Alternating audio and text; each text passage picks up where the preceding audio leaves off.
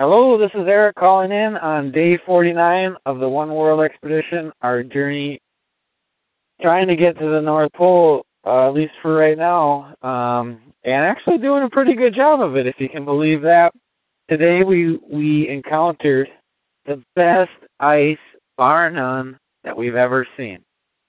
And uh, it was with great relief that we were able to ski today because the past few days have been so incredibly hard on our on our bodies as well as our psyches. So today was a chance where we actually were able to ski and let our mind wander, our minds wander and drift to uh, faraway places and other plans and just trying to survive. So that was really enjoyable.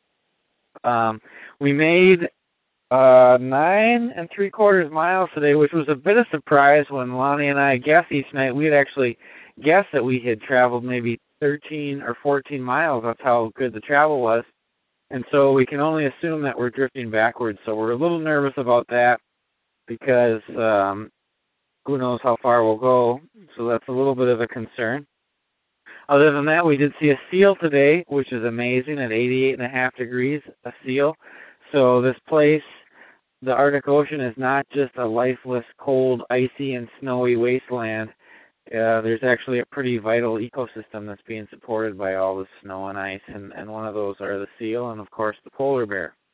And speaking of polar bears, thank you very much to all of you who wrote in or signed your name to the petition. There were over 200,000 people that added their names to the petition to help get the polar bear listed under the Endangered Species Act. So we thank you, and so does the polar bear.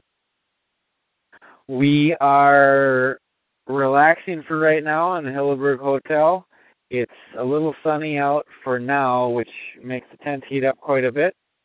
And we're just trying to dry out our stinky socks and the rest of everything else that's a little damp from the day's labors.